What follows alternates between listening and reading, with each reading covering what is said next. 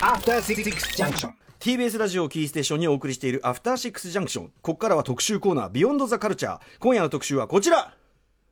こんなに違うよ。現代日本と古代ギリシャ。ゴールデンウィーク明けで憂鬱な全てのビジネスパーソンに捧ぐ。働くなんて古代ギリシャではダサいこと特集 by 藤村志信誰ですか？誰だ？ね、楽しかったゴールデンウィークが終わり、ね、今日から仕事や学校が始まって、早くも青息と息、5月入りを待ったなし。という方も多いと思います。できるなら働かずして金が欲しい、一生働かずに過ごしたい、そんなむき出しの欲望を抱えている皆さんに朗報です。なんと、古代ギリシャでは働くことはダサいこととされていたそうなんです。なんていう特集なんだど本当ですね。なんだこれ？一体どういうことなんでしょうか？お話を伺ってみまはい、しょう。紹介してくださるのはこの方です。古代ギリシャ研究家藤村真さんです。よろしくお願いします。よろしくお願いします。新慮めでたく藤村志信です。はい。ねちょっと、はいあのく熊崎君は慣れないね。慣れない用語というかね。あ慣れない古代ギリシャに。えー。い。やーそうですね。と思いますからね。最初にまずあれじゃないですか。コールレスポンスみたいなそうですね。あの実はですね、古代ギリシャではです。恒例の、あの定番のコールレスポンスがございまして、はい。えっ、とまず私がこの場にいるものは誰かと申しますので、そしたらあの皆さん市民の皆さんは善良なる市民と大きな声で答えていただけたらと思います。これできればラジオの前の皆さんもね声を出せるはい環境であればね。もちろんもちろんです。もちろんです。ねはい。ねそして参加ですからね。はい参加型ですねちゃんと民主制ですからね。はい。はいでは。はい、じゃあそれではいきます。この場にいるものは誰か。善良なる市民。イエーイ。よろしくお願いします。ありがとうございます。これですね。これです。なおか一体感ができます一体感ありますね。えー参加意識ですからね当事者意識、ええ。あのーまさにねあの藤島志信さんまさにこう清掃されてますからギリシャのね。そうです。あの今日は古代ギリシャの清掃で、あーあの衣装も景観足すえっとそれとあの古代ギリシャのあのキトンという白い布をまとっております。うん。でそうなんですよ熊崎君にですね今日は月経感を、はい。あ、にお似合いです。これが清掃ですから、やっぱこれがないと、古代ギリシャではあの重要会議にネクタイなしで行くみたいな感じになってそれ相当やばいやつですね。やばいですやばいですよ。だからなんなら熊崎さんもなんかそういう会社の重要な会議とかもうこれでいけばいや清掃ですよ古代ギリシャでは。むしろ皆さんなんでつけてないんですかぐらいの。無礼ですねネクタイなしでもう T シャツでそれかけていけば大丈夫。また熊崎君がほら童顔だからこのギリシャのどうですか少年愛的な感じにも。あああのなかなかあの古代ギリシャでも表になると思います。古代ギリシャはなんかもっとふ深い濃い顔の感じじゃないんですかねそんなことない。あそれを言ってしまうとあの全ての我々があの全員モテなくなってしまう。厳密厳密に我々あの ギリシャ人ではないので、えー それは当たり前の話ですね。当たり前なんですけどね。えーでもねそのギリシャ彫刻があるからギリシャ人となると耳ね美しい感じって思ってるけど、はいあれは理想化されたものそうですだからそうです。そう。リアリズムではなくて、あれはアイデアリズムでね。理想美なんですよ、そういうことか。そうだから別にちんちくになったと思うよ。関係ないってことですね。だから現現在のギリシャにいる連中のこと見てみれば分かるよ。だからああいうあんぐらいのレベルのやつらが 美人もいるしそうですねミラーもいるけど普通に腹出たおっさんもいっぱいいますよまあまあまあそれと同じような感じだったね。それはもちろんその、まあ、美しい方もいれば見た目があまりよろしくない方もいるという、ええ。それは今とはか今と変わらずですね。シシ先生すいません。全く話が進んでおりません、ええあすいません、いやいやいいですよ改めましてですね、はい藤村慎さんご紹介させてください1984年生まれえ古代ギリシャおよびギリシャ神話研究家、はい。2015年に発売し大ヒットした単行本「古代ギリシャのリアルで」え古代ギリシャファンの間に激震をもたらしました。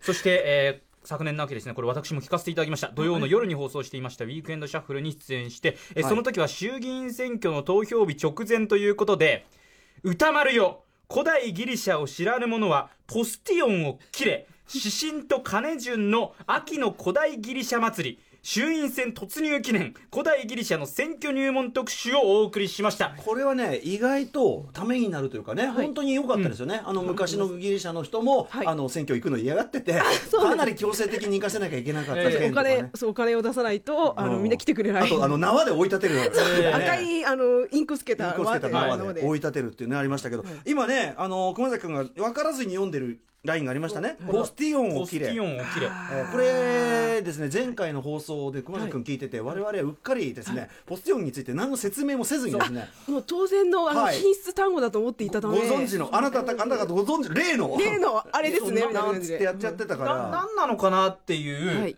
そういう疑問は持ちながら聞いてしまったんですよ、うん。で結局その疑問を解消しきれぬままここにいるっていう、これはちょっと先生の藤村さんの方から。すみません。あのポスティオンっていうのはですねあのもうあ大変あの下の話になってしまって申し訳ないんですけどこれおちんちんのことなんですよ。はい。なんであの今読んでいただいてあの衆議院とおちんちんというワードがね同じ文脈の中で出てくるっていうのはなかなかない。あのちなみにポスティオンねちチンコですよいわゆる。チンコね。あ言ってんだ このイントネーションじゃないんです。うん。チンコチンコチンチンコを切れっていう風習は別にギリシャないですよね。あそうなんないですね。カンガンの風習は別にない。そうあのえっ、と昭和アジアの方ではあるんですが、はい。そんなになくてそんなになくてっていうかまあなくて、えあのこれ単にフレーズをね刺激的なフレーズを載せただけです。そうです。ね。あので古代ギリシャであのモテる先ほどモテる話になったんですけど、ええ。モテる男性っていうのはあのおちんちんポスティオンが小さい方がモテるんあですよ。そうなんですか？はい今今となんか逆なのかどうかわかんないですけど。なおかつね皮もねかなりあそうです。豊かな。あ皮もそうです。あのしっかりとあのケースに収まっているのがモテるんですよ。あそうなんですか。要するそうなんですよ。にそのむき野蛮なんですよ。はい。むき出しむき出しじゃなくてはい。ちゃんと、うん、なんかそんなものはしまっておきなさいっていうそういう、はい、そういうことなんです。ほうでもね、最近の風潮だとやっぱり大きくて、あのーちょっとあのーまあ出てらっしゃる方がね、え いいっていうふうな。先生そこの描写は必要なのだそうです 最近の傾向についての描写は。不要不要かと。すみません、失礼しました、申し訳ないです。といったあたりでですね、本題にちょっと進んでいきますけいどまず改めてちょっと基礎知識、はい。ねあのうん。ウィークウィークエンドシャッフルではもう何度となくね、はい。やってますけどはい。改めて、まずちょっと基礎中の基礎で、はい。古代ギリシャって大雑把に言いますが、はい。えー何年のどのぐらいというようなあたり？あ、そうですね。あのーまあ大体あの古代ギリシャ語が話されていた時代っていうのは紀元前の8世紀から、えー紀元後4世紀5世紀ぐらいまでの1200年間ぐらいなんですね。はいはいなんでまあわえっ、とまあ私たちの感覚からすると、まあ平安時代から今ぐらいのあの雰囲気あですね。幅がそうか。結構長いんですよね。なんであの、まあ、そのまあ、平安時代と今と同じぐらいそのすごくスパンが長いので、うん。まあ、いろんな風あの、まあ、文化があったりするんですが、はい。あの主に今のエーゲ海だったり、えー地中海だったりあの沿岸のあのしあの沿岸のまあ地域うん。が、まあ、古代ギリシャと言われる、まあ、ベースになっているところで、であのまあ、私たち、まあ、現代日本人にとってもやっぱ数学だったり歴史だったり、は音楽だったりっていうはい。あらゆる、まあ、高校だったりの教科書に、うん。あの出張ってきますよね古代ギリシャって。もうていう。かもう西洋的、ねしはい。知識のもうはい。本当にルーツというかね、はい。はいですよね、もちろん政治形態もそうであすし。そうですね、まあ、民主制度、はい、はいそうですね。はい。なので、まあ、あのすごく、あのまあ、まあ、歴史と教科書がで知ってると思うんですけど割とその古代ギリシャと現代日本人っていうのはすごくまあ正反対だったりあの全く違う価値観だったりっていうのを持っている場合がかなりおも、あの多くてですね、はい。まあ、いろいろそれを見て見てみると面白いっていうのがあると思います。まあ、民主制のね話一つとっても、はい。なんか我々がイメージするものとだいぶやっぱり違ったりとかしましたもんね。すね、そうですね。はい。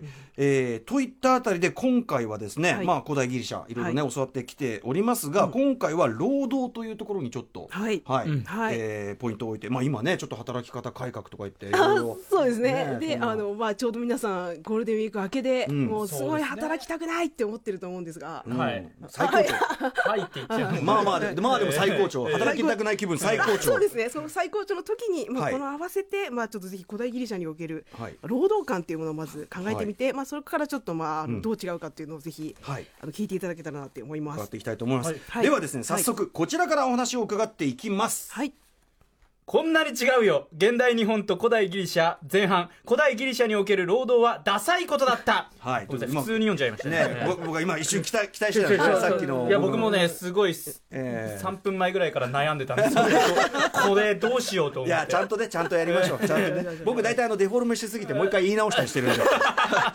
えーはいということで。はい、まずですね。労働ダサいことだった、はいまず、まあ、皆さん、うすうす感づいてはいると思うんですが、ん。労働は体に悪い。あのー、労働体に悪い。まあ労労災じゃないですけどね、まあはい。はい体壊したり、まあはい。働きすぎるとね、っていうことも当然ありますし、はい。まあ、その中でですね、あのーまあ、ちょっとですね、まあ、古代ギリシャの労働観がよくわかる話っていうのがあるので、ちょっと一つあの挙げてみたいんですけど、はいはいはいあの皆さん童話のですねあのアリとキリギリスっていう話ご存知でしょうか、はいもちろん知ってますよね、はい。あのアリの間アリはあの夏の間はアクセクちゃんと働いていて、蓄えていて、はい。で一方でそのキリギリスっていうのはあの働かずに今夏の間すごい歌ってばっかりいて、はいはい。あの楽しそうに過ごしていると、うんうん。でまあ冬になってしまってあのキリギリスが食べるものなくなってしまって、はい。あのアリのところにこうあのご飯ちょっとくださいってこうあのやってくるっていうのが、はいはい。まあその大筋なんですけど、はいあのこれ古代ギリシャのですねあの話がベースになっておりましてあそうなんだ。はい、そうなんです。あそうなんだ。でですねあのこの話をまあ皆さんご存知だと思うんですが聞いていてうん。もしかしてアリの方がいいと思っていませんか？少なくともお話上の教訓は、はい。まあきょ勤勉に働きなさいというふうにね、はい。まあそれ同意するかはちょっと置いといても、はい。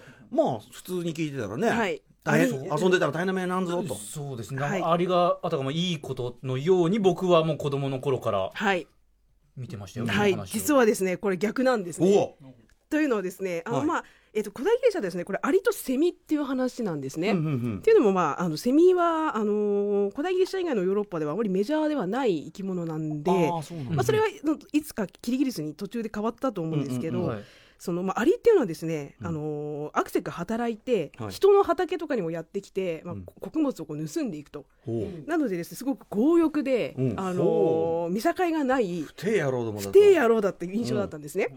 ただ一方でセミ、まあ、キリギリスっていうのはですねあのほとんどそんなにあの水ぐらいしか飲まずに生きていて、うんうん。であというふうに思われていて、うんうん。であのまあ、夏が来るためにあの毎回こう地中から上がってくるんで不死あの死なないっていうイメージ永遠のイメージもあったか。つですねあの日本人と同じでえセミのことすごくあの、えー声色を愛していたんですね。うん情緒込みでそのそうですそうです。うんなんでミミってすごく楽しそうに生きているという感じでですね古代ギリシャでは一番の憧れのへえ虫だったんですそうなんだ。みんな大好き。ね、セミのそのさ、そのライフサイクルを知らないっていうのもあると思うけどね、はい。あね、あいつらもうずーっと地中にいてね、ちょっとでビーンっつってね、バターってかわいそうにね。出てきて死んじゃうとかそうそうあの節のイメージだったそうです。日本だとちょっと儚今だと儚くて、あのみんなあの道路のあのコンクリートの上で、うん。あの腹を上にして死んでいるイメージがあるんですけど、うん古代ギリシャではもうあのも幸せそうっていう。そう。あいつらだったらミンミンミンミン楽しそうでいいや。そうでいいとそうなんだ。そうですね。そうですね。はいでですね、このまあアリと二つのセミの二つのあのイメージがあってですね、うん。古代ギリシャのこのアリとキリギリスのバージョンではですね、はい。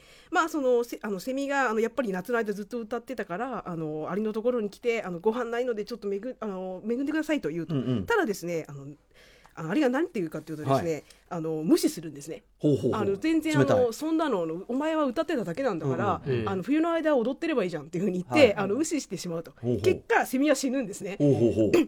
でですねまだこれを聞いて、あの要するにアリにならないと我々はうん。生きていけないというふうに思ってしまうかもしれないんですよね、うん。つまり勤労がないと、うんあのこれに蓄えてこないとってなっちゃうと思うんですけど、違うんですね。あの古代人ではですねアリのように働いてるやつは心を失ってると。あつまりあの働いて働いて溜め込む自分自分自分でそうそう。溜め込んでばっかりいるからこのような非人間的なそう。振る舞いになってしまうのだ。そうですなんというひどいやつだそのそうそうそう。その助けを拒絶するひどさの方に注目する。そうです。冷酷であのこんなにあのちょっとでもセミはちょっとご飯があれば生きていけるのに、はい。そのちょっとですら蓄えがあるのに恵まないと。確かに意地悪だよね。ひでえやつだと。そうですそうです。そういうイメージだったんですね。かつですねさらにあの一番大きいところはですね、はい歌を理解しない。うん。つまりあのせあのセミはずっと歌ってて、はい。で歌うことも人生には必要だけど、はい。ええ。アリはそんな無駄なことはする、あのうんうん。もう私たちは必要ないと。で踊ってればいいじゃんっていうふうにですね、うん芸術に対してすごくあのバカにしてるね。バカにしてるっていうこと歌歌歌うのあれだった。確ら僕ね実は子供の時からキリギリスがその演奏してるあれで楽しく労働できたとかねえわけみたいな。あやっぱそうですよね、うん、あそれ俺結構ずっとそう。ですかずっと思っててそれは。そのだだって世の中に音楽で食べてる人とかいて、曲曲とかてめえが聞くくせに、何がありのが偉いだバカ野郎みたいな。すごい古代ギリシャ人的ですよ。そう当時からその発想だったんですよ当時からこのざこのざま。発想が。あ、そうなんそんな発想全くなかった。そうなんですよ。なんでやっぱりあの古代ギリシャでこの話を聞いた時には、はもちろんその全く蓄えがないとダメだけど、うん。ただあの歌う心をなくすっていうのは、うんうんうん。そしてあのアクセルが働きすぎていて心をなくすっていうのはアリの方もひどいじゃんっていう話だったんです。よ両方ひどいって話。そんな結構なんていうのか多義的なっていうかそういう解釈があるような話だったんですね。そうなんです。ただですねなんかその最近のバージョンとか見るとですね、ん。子供向けの絵本とか見るとですね、なんかあの割とそのセミっていうかキリギリスが改心して、えあの、アリさんありがとうみたいな、僕も一生懸命来年から働くよみたいなこと言うんですよ。あお前、何現代文明に心売っとるじゃんと思って。ー違うんだ。そうまあじゃないんだ、うん。あとはね、ああれ側にも歌はあるだろうとかねいろいろへりくつちょっとね。そうそうそうた誰々がなっちゃうけどね。あのほらブルースは黒人奴隷から生まれたみたいなそういうね。そういうあれとかあるけ。ど、まあ、ちょっとすみません話がずれちゃったけど。なるほどでもでもお話としてはそういうあれだったギリシャ人としては。そうなんですよね。なんてあの、まあ、もちろん、あの、キリギリスの、まあ、セミになった方は、あの、ひと夏で死ぬ覚悟を持たなきゃいけないし。うんうん。リスクは。あうん。リスクはもちろんあると。ただ、まあ、両方、あの、人間の心の中で、アリと、まあ、キリギリス、セミの両方がなければ。あの、その二つがあって、ようやく、まあ、人間になれるっていうような感じですね。やっぱぎ古代ギリシャ人はそのやっぱり理想っていうかね、その概念としての理想っていうのがやっぱ上位に置かれてるから、ね、そういうだから死ぬかもしれないけどその美しいものっていうのはあるだろうっていうさ人そうそうそれが人間と動物を分けるものだろうみたいなさそうですね、そうですね。絶対それありますもんね。あります、あります。うんあ、すごい。え、歌丸さん、もうすでに古代ギリシャ人じゃないですか？もうだいぶポスティオンも小さくなりましたはい、対応対応済みでございます。かっこいい存在ですね古代ギリシャにおける歌丸さん なるほどね。でも。まあ、っていうのが、まあ、あの古代ギリシャの、まあ、労働観ですね。あの要するに、まあ、人間が労働だけでは生きてないっていうことを、まあ、この,、まああのまあ、二アリとキリギリスの話を聞いても、はい。やっぱり現代人と違うなっていうふうに思うと思うんですけど、まあ、ただですねあの確かに労働はダサいことって思われてたんですけど、はい、こんな舐めたことを言っていられるのもはい、古代ギリシャのやっぱり社会体制に、あのーまあ、理由があると、はい。申し訳ないと。要はね、はい。絶対に必要ですもんね。例えば食べ物とかはね、はいそりゃそうです。作る人が必要。でですね、やっぱりその古代ギリシャ社会だと、まあ、奴隷というまあ存在がいて、うん。それがまあ市民を支えていると。いうような。奴隷制度ありきだったんですね。すみません、本当に。最低だよ最低。すみません、申し訳ない。申し訳ない。そうですね。ただですね、そのあの今あの奴隷のそのシステムとしてはですね、あの市民の人たちも、はい。あの誰しも奴隷になるあの可能性があったんですね。うんうんうん。要するに絶対的に生まれながら、まあ、生まれながらの奴隷もいるんですが、はい。あの絶対に市民から落ちることはないというわけではなくて、うんうん。え戦争のあの捕虜になったりとか、うんうん。あの海賊に捕まったりとか、ああ。とはそのお金をなくしてもう身を売るしかないっていう時には、うんうん。あの奴隷に落ちるっていうことがあるんですね。逆に奴隷からランクアップあったんですか？あります。あの、うん。奴隷がが解放されるってことももちろんありますが、うん。多少階層の行き来はあるというそうですね。うん。うん。うん。そうですね。で、あのーまあ、その市民とまあ奴隷っていうのがまあどのぐらいの比率かっていうのは、まあ、時代によってもまた違うんですが、はい。まあ、例えば今はあの考ええーと皆さんがイメージしているのは貴族制とはちょっと違って、ええ。市民えー奴隷に対して市民の数が割と多くて、うん。そしてあのそこの中の階層もあまりない、まあ、びその市民の間ではうん平等な世界だったっていうのがですね、まあうん。うん一番のまあ特徴だと思います。そうです。うんうんうん、あの前回のね政治特集でも、うん。はい。あの政治がものすごいはい。フラットに持ち回り制であるという、そうなんですよ。うんありましたもんね。そうなんです。あのーまあその古代、まあ、奴隷になるとイコール労働させられるってことなんですね。うんうんで市民はその労働からまあ離れあの離れられていたと。うんで何をやってたのかっていうとですねあの政治活動なんですよね。うんうんそうかそうかうんでですね、あのー市民の古代ギリシャのアテネっていう都市国家都市の話なんですけど、はいはい。その中だとですねあの政治のポストってくじ引きで回ってくるんですよ。ああそれね前回はい。それこそそうのです特集でやってましたけど。ねでですねあのもう完全にその重要ポストだったり、まあ、その専門職と今専門職と言われてる、まあ、政治家だったり法律家だったり、まあ、その軍人だったりっていうそういうようなあの専門職の人はいなくて、うん。全員平等で回ってくると。なのでですね社会としてはそのオール4を目指してるんです全員が。うんうん。ただオール5の人が1人出ちゃうと、もう絶対にその人にコントロールされてしまうと、うんうん。政治がコントロールされてしだからまうので。優秀なリーダーを求めるとかとんでもないってことなんですよね。抜きんでたらそれが独裁者になってしまう。絶対になるのでそうですね。平準化していこうというね。そうなんですね、みんな一緒なんですね。みんな一緒です。あとすぐねすぐポスト変わっちゃうっていうね。あそうです。腐敗する前にもう変わっちゃう,、そうそうそう。あの2年以上はあの歴任できないんですね、なぜなら人間は長期間権力の座につくと必ず不正をするからです、ね。必ず買収されます。なんか耳の人の話のような。イエーマンその通りその通り。ですね。まあ、本当にでこれを古代のギリシャ人からするとですねそれはあの人間の善良さに頼ってるシステムが悪いのであって、うんうんあのそんなものじゃなくてシステムが合理的じゃないと、うんうん。だから1年交代にすればあの絶対に腐敗は起きないっていう、まあ、そういうふうな考え方でもって1年交代にずっとしていたっていう感じなんですよね。面白いですよね。面白いですよね。唯一ポスト長めなのが軍人なんだけど、あのそこはチェックが異常に厳しいっていうね。そうそうそうあれがやばいですよね。一旦アウトって出されるともうひどい目にやっちゃう。もうすぐ裁判沙汰になって、うん。そうなんですよ。とかねなかなかねよくできてるんですよ。政治がそれによってそれだけ人が変わってったら混乱とかっていうのはないんですか？それでもいいんですか？別に。そうですね。あのそれでもいいと言ったら、まあ、引き継ぎとかがもちろんあって、であのちゃんとそのちゃんとやれているその、まあ、前任者がちゃんとやっているかっていうのも、まあ、後任者がチェックして、まあ、それをチェックシステムもあるんですがただ本当それこそオール4なんですよ。政治は全員が参加してオール4の威力でできるものではないといけないんですね。うん。なので一人あの私たちはやらないけどただ一人政治家が出てしまうともう絶対にその人にあの独裁されてしまうし、コントロールされるっていう。うん、そこ徹底してんですよ。いやだからねあのね奴隷奴隷制度敷いてるっていうね根本の大問題以外はなかなかねなかなかよくできてなかなかよくできてる。なっていう。感じしちゃいましたね今ですね、こんなことをやっているからあれなんですねいつポストが回ってくるかわからないと、うんうんうん。で重要ポストはあの必ず一人の人うん人生で23回は回ってくるので、はいうん。まあ、いつ回ってくるかわかんないじゃないですか、うんうんうん。で働いてたら政治やれないじゃないですか、うんうん。なので労働をまあ奴隷にあの任せて、うんで俺らは政治活動をやるぜっていうのがあのそっかそっちに行くんですねモチそうなんですね。ベーションがなるほどね。いやなかなかでもやっぱりちょっと現代のね、その我々はい一般のその生活人とはだいぶ感覚が違うっていう違いますねありますね。はいはい。といったあたりでじゃあ後編いっちゃっていいのかな？どうぞどうぞおはい。願いします、それでは後編よろしくお願いします。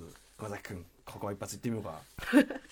こんなに違うよ 現代日本と古代ギリシャ後編働かない古代ギリシャ人がやったこと！ね頑張っていただきました。古代ギリシャ人イメージでね、うございますやってて。少年がね古代ギリシャの美少年が頑張っーて顔真っ赤にしながらねやってくれましたけどね。変な汗出ますね。歌山さんすごいですね。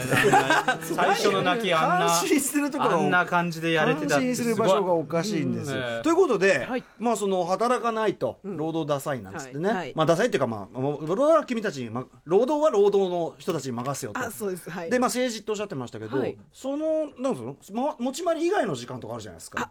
あもちろん大量にありますね。ね大量にあります。その有り余る時間をね。はい。何してるんだ？だってそのポストが回ってきてない時は完全に無職なわけなんで。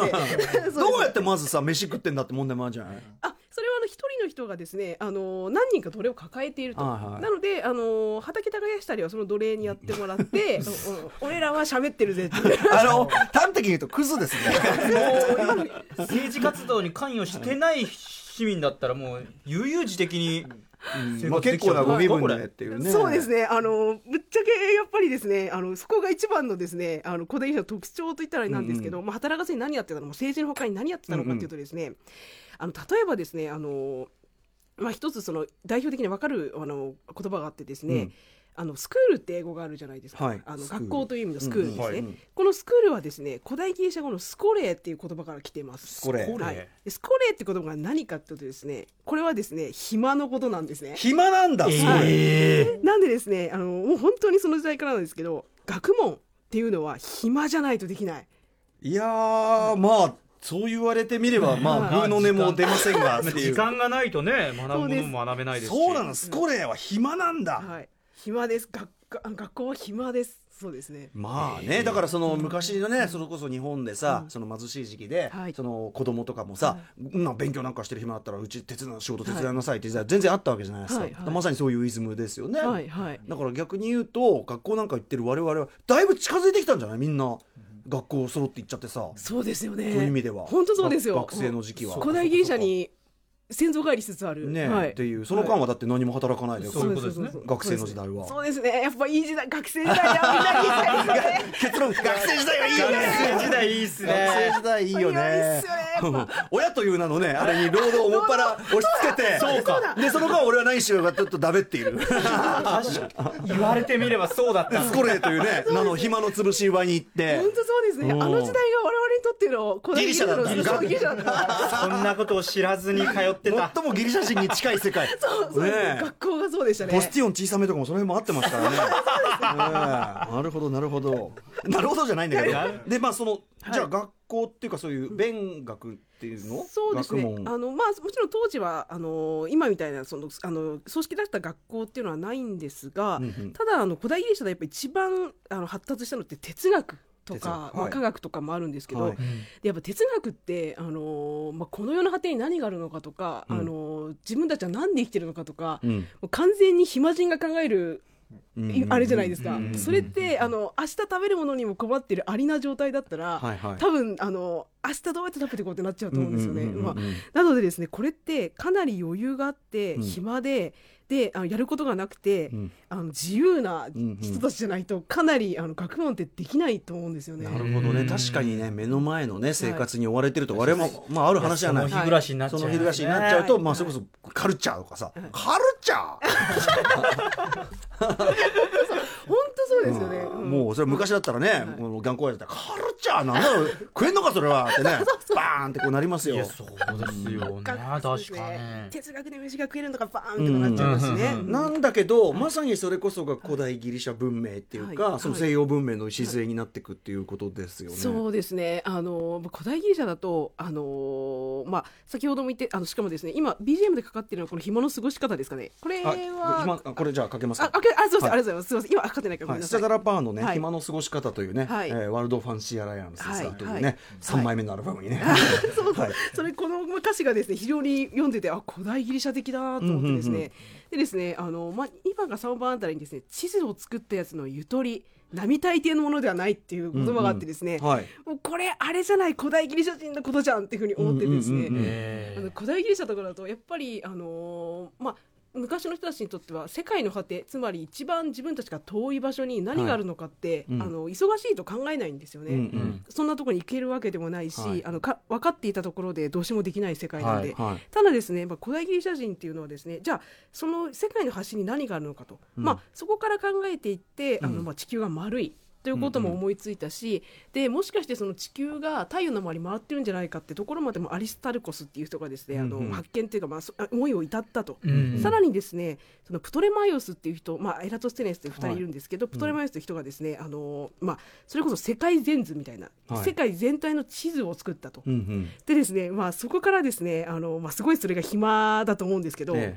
そこからですねあの、まあ、何が起こったかというと、うんあのまあ、1300年ぐらい後のうん。16世紀になってですね、はい。コロンブスの手に渡るんです。そのギリシャ時代に書かれた地図プトレマイオスがですかの地図がです。そうなんですか。えー、そそそうです。その間はじゃあみんなあんまり暇なくて作ってなかった地図その間はですねあの地球は平面だと思っていたし。あーそうかそうかそうかそうかそうかそうかたそうかだですね、あのリスボンのあのポルトガルのリスボンに行ってリスボンのもうコロンブスの手にですねあの、うん。そのあのプトレマイオスの地図の地図が渡って、うんうん。はい。あもしかして地球が丸くて、うんうん。そして西側に航路を取ってあ東側、うんあ西側西側に航路を取っていけば、もしかしてインドに着くんじゃないかと、うんうんうん。その発想をもたらしたのもやっぱりその古代ギリシャ人暇な古代ギリシャ人たちのあのやったことなので。うんうん。うんうんあのーやっぱりですね古代ギリシャ人っていうのはそのその時には無駄で、うん。暇だからこそ思いつくような、全く無駄なことでも、うんうんうんそれが何千年何百年その間のスパンでうん。世界を変えていくんですよね。すげえそうなん。だそうなんです。でそしてこれ学問の本質。そうです。学問の本質です。うん。明日役に立たないけど、うん。でもいつかあの100年後200年後に役に立つかもしれない、はいはい。というのがですねやっぱりあの、うん。うん学問の本質、うん。その当時の人たちの考えることだったんですよね。うんうんうんうん。でなのであんまりそのなんでしょうあの古代ギリシャ人で役に立つかどうかって全然考えないその時点では考えてたわけじゃない。全く考えません。もう本当にこうやってあーあーっつって、うん。どうなって世界どうなってんのかなそう地球丸くねみたいな。だいぶこうなってんでもそこにだからやっぱそこで考えるにあたって科学技術というかそういう発達発達させたりとかして、まあ、どうもこういうことらしいぜってはい。いう、うん。おしまいみたいな感じだったのが。そうですそうですあのでちょっとあのまあち俺たち暇だけど、まあ、あの地球の大きさ測ってみっかとか、うんうんうん。あのまあ、ちょっと計算宇宙の大きさ計算してみるかとか、うんうん。あの宇宙のですね、はいはい。あの中にですねあの宇宙このぜ全宇宙を小さい砂粒ありますよね、うんうん。この砂粒何粒で満たすことができるのかって完全に暇なやつらの。そうですよねねねえねえねえこれさ宇宙じゃあさじゃあさじゃあさ宇宙宇宙をさ砂粒でさこう満たすとしたらさ砂粒何個いるか。ははい100万個とかで。全然足りない全然足りない足りない足りない。えじゃあどんぐらい？わかんねえ。ちょっと待ってね。つってでちょっとそちょっとちょっと待って考えてくから。はい、つったてだですねあのこれがやりこれをやったことでですね、うんうん。当時古代ギリシャのまあ数学文字ってうん。1万までしか数えられなかったんですよ、うんうんうんただこの砂粒数えることによってさらに大きな巨大な数天文学的な数っていうのを数えられるようになって、うんうん。そこからまたどんどん数学が発達していってそしてあの、まあ、イエウクレイデス、まあ、ユークリッドの言論だったりにつながっていって、それが今、あのに人類を月に飛ばしていると。まあ数学がなければねはい。もちろんね。そうなんだ。じゃあ何もできないですから。何もできない。砂粒を数えるところから数字がどんどん増えていった。そうです。もう例えばさっきの「ねえねえねえねえねえ宇宙宇宙さ」っていう。へ完全に飲えみ会の話じゃないですか。うん。なるほどね。確かにその数学なんてささっき言ったようにもうただ純概念そのものだから、はい。はい。それ自体ではさ役に立つとか立たないとかさ、はい。そういう問題じゃないじゃないですか、はい。数学って。はい、そうなんですよね。なのにってね、あれ、はい。数学となんか僕現実との距離考えるたびにやっぱ、はすごい学問って面白いなって思ああうところ面白いですよね。うん。本当にそうですね。学生時代数学やっててなんでこれいつ役に立つんだよみたいなことつい言っちゃってましたけど、はい、私も思ってまみんな思ってると思います。多分うんでもそういうことじゃね？え っていう話ですよねこういう話を聞くと、はい。微分積分とかですよね。うん。これいつ役に立つんだみたいなね。あと当然哲学とかもそうですもんね。そうですね。うん。うん。昔あの哲学の中にあの数学あー数学だったり考えること全体だもんね。そうですね。ももっともっと広い分野っていうのがはい。知を愛することっていう学問なんで。考え部。だからね暇暇だから考え部っていうね。うん。しかもね、も今うだから考えいやもう。まさにそうまさにそう。暇だから考え帰宅部みたいなもんですよ。うん帰宅部。あのしかもほら当時別にさそういう今みたいなメディアの的遊びとかないから、はい。頭の中にいろいろさここが最高の受像機じゃないですか。ここで遊ぶわけですね。最高のスクリーンじゃないですか。そうそうそうそう。だからいもうここにいろいろ映してさ考えいろいろあ楽しい。楽しいもんいいなー楽しい。しかも B 対1現実と関係ない。楽しいっていうところが。そうそうなんですよ。か。全然じ今の私たちのまあ本当にまあ労働があのーまあ違うところに行っている、まあ労働あの奴隷にやってもらっているので、はい。全く仕事のことを考えなくてもいい、うん。そしてあの稼ぎのことも考えなくてもいい。であのお金稼ぐのは悪いことだって自分で自分の食いぶちを稼ぐっていうのは悪いことだとも思ってたと。うんそれはあの人間のやることではない。人間的ではない。暇で暇こそがに人,、人間的だっていうふうに思っていたので、うん。あのその中であのもう全然何考えてもいいしどんなあの疑問、まあ、どんな根本原理にも疑問を差し挟んでもいい、っていうことになったら何考えるかって話ですよね。うんやっぱそれがあのどんどん学問を発展させていったし、うんうん。あのなんだろう私も今古代ギリシャやってて何の役に立つのっていうふうに言われるんですがなるほど。役に立ってしかいないだろうがっていうんですね。もう全てそこに繋がってるだろうなんかその生き方とかそれ自体がそのその純人さっき言った人間とはっていうさ、はい。はい。人間らしさとか、はい。そのちょっともうさ概念の追求しすぎて、うん。その現実とちょっと乖離してるぐらいの 人間性の追求っていうか、だからこそ、だからこそさ超現実はさ全部奴隷に押し付けるっていうさそういうことをしてるんだけど、ですね。はい。でもその、でもそのね人間的なるものの追求っていうかさ、そその先にその我々のこの人間的な文明っていうのがあって、はい。でおかげさまでさ、ねあのは18ぐらいまでさもう親というさあれに働かせて、はい。ウェーイってい うさこういうシステムも今あって、とかはい。こういう安楽な暮らしのベースがあってっていうさ、ね。と考えるとねやっぱり、はい。そうですね。やっぱりあの今の現代人だともちろん100%、まあ、キリギリスにはなれないし、うん。なったら偉いことなので、うん。あのもちろんありの部分も必要なんですが両方、はい。その意味ではありますよね、はい。誰でも。誰でもありだけの人っていなくないですか？そうです。いないと思います、うん。なのでですね、まあ、両方まあ心の中でバランスを保ちつつあのまあ働く時もありそしてあの思い切り遊ぶ時もあり、考える時もありっていう、まあ、ゆとりですね。ギリシャ人から見ても結構バランス取れてんじゃね？現代日本人っていう感じじゃないですか結構。そういう意味では。ちょっと働きすぎじゃないですか？働きありあり要素が強すぎます。あり要素ね。まあでもさ、あの日本のさ、その例えばね、あの農民たちのさ、苦難の歴史からすればかなりかなりあり要素減ってる方よ。これでも。あ確かにそうです当ね時とかからすると。そうですね。もっともっと働いてだいるもっとね、もうちょっとギリシャ人さらに近づけるんじゃないかっていうね。ああそうですね。それこそさ、下手すら単純労働は機械に本格的に任せましょうになったらいよいよさ、でそうするとさ、し職がないギャーみたいになあなっちゃいますよね。ねなりがちだけど、はい。そんんなことないよと、はい。い、いんですよと、はい。食材でこうやって寝っ転がって、ねあそうですね。俺たちはうん。宇宙を砂粒で満たすこと考えてようぜっていうことをですね。もし社会もそうやってこうやって寝っ転がってる人を「おい働け!」ってやっちゃダメっていうかさ、むしろ。そうかネガティブに捉えちゃダメなんですね。俺は俺はあの将来のあアルキメデスになるからみたいなことをですね、うん。でかいことを言えば、まあ、大半は寝言だと思いますけど。も 大変はねことでええ。まあでもねそのその寝言の中からなんか生まれるかもしれない。だからそのやっぱじ今さ大学とかさ、あの高等教育の中でもほらあの役に立たないやつカットしようとかさ、はい。あるじゃないですか、はい。それこそ文系やめましょうとかさ、はい。あれってまさに今おっしゃってるのの逆行じゃないですか、はい。逆光ですね。せっかく大学行ってんのにアリ化を進めようっていうのはさ、はい。おかしな話っていうか。そうなんですよ。あのもしかしたらもう明日役に立たないかもしれないけどあの1000年2000年のスパンで人類が人類を先に進めてくれるかもしれないんでね。それこそがね、例えば大学だったりとか、はい。まあ、研究者のさ、はい。やるべきことじゃないですか。だからとかくね、我々やっぱあり思考で、い。よく言ったねやんそれってやっちゃうけど、いややっちゃいますね。そこが大事なんだっていうことかもしれないですね、だからこの番組も壮大なそういうねあいいですね、そうですね。スコスコーレスコレーレスコーレー派ですからねはい。といったあたりで、えーとまあ、古代ギリシャ的なその価値観が、はい。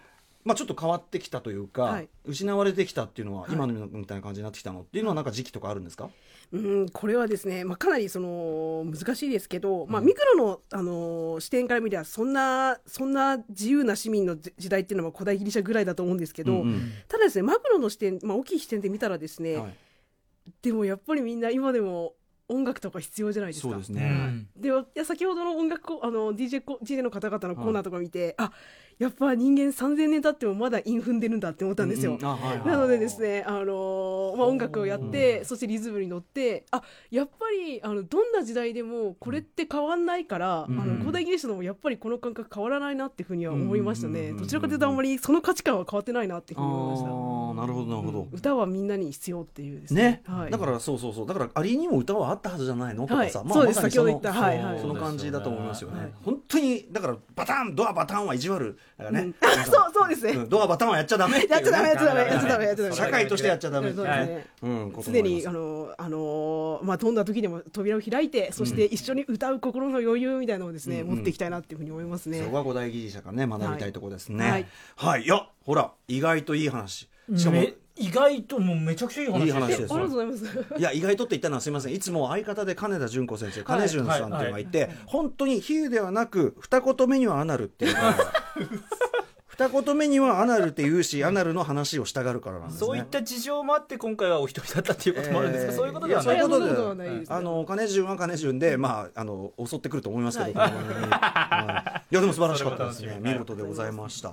といったあたりで次回ちょっとぎまあ久米堂も好きでその古代ギリシャから学ぶことなんですけど、あはい。あシシン先生なんかちょっと今後何かどんなようなのを考えていらっしゃるとかありますか？あえっとあ次回のあれですか？次回えとか。えっとえ次回えっとあ次回のシリーズとしてですか？わかんないけど。えまあまあマジですか？マジですか？はい。えっと星座？星座。星座。古代ギリシャの占い？うんうんうん。とかですかね。僕ねちょっといまいちその星座占いとかね、昔僕はだいぶ丸しかもねしいたけ占い当たってるとか やっちゃってますけど。はしいたけ占いさん、すごい面白いですよね。はい。結構その星座ねあのーいろいろ言うわーわー言いがちなんですよ僕、あだったら2位すぎるだろうっていうあ なるほど。とか言って大声出せばいいと思ってるんですけどちょっとそのあたりもねお前お前その歌丸いまだにそういうこと言ってんだったらポスティーンを切れと。はいた。またまた切られる。